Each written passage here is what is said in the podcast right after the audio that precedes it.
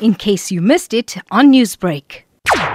Especially now with the Omicron variant, which is far more transmissible, far less virulent. In other words, it causes much less serious symptoms and most crucially is not affected by the vaccine. The vaccines are now out of date, for lack of a better word, or effectively obsolete.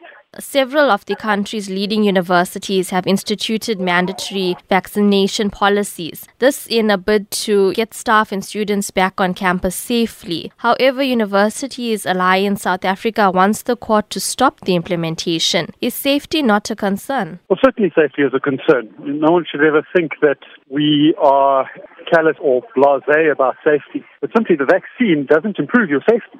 Omicron in the vast majority of people, but particularly university age people between the ages of 19, maybe up until 30, it's simply not a high risk factor group that really needs to have a, have a serious concern about Omicron. The vaccine itself has a safety concern. So if anyone were to ask me, are you, are you simply not concerned about safety or do you simply throw caution to the wind? Well, the answer is no very cautious about how a student should assess his risk. Is Omicron a serious risk to me? And is the vaccine a serious risk to me? And I can tell you that the trial process that the vaccine has gone through, and this is evidence that medical evidence that we will be leading from the mouths of experts in this area, that the trial that has that the vaccines have gone through leave a lot to be desired.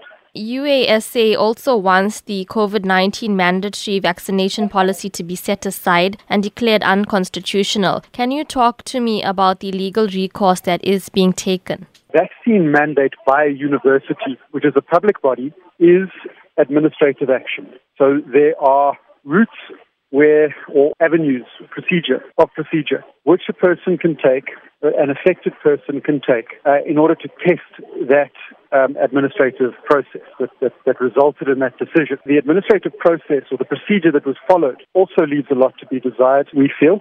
Really, what we've been asking for up and until now is to enter into or engage in with the universities a consultative approach where we would be able to give countervailing evidence that the universities may not be aware of or, or may not have had presented to them in a cogent and uh, compelling way. That call hasn't really been answered up until now. So basically, what you're saying is if the universities don't reconsider their position urgently, the UASA will be approaching the Constitutional Court for urgent relief. We've knocked on the door and we haven't really been let in. So what we've done is we've written to all of the universities that has uh, accompanied with it a draft medical evidence affidavit that sets all of this out and says, look, open the door now perhaps you will take us more seriously. And let, us talk about this and, and let's, let's consult, which is something we think you should have done in the three or four months prior, but especially now because the landscape has changed so dramatically with Omicron. You need to reconsider this quite urgently. And if you don't, if you're not prepared to do that, we are going to be forced to go to the Constitutional Court in order to protect the rights of people who have assessed their own risk and are not inclined to take the vaccine. Newsbreak, Lotus FM, powered by SABC News. Vaccine.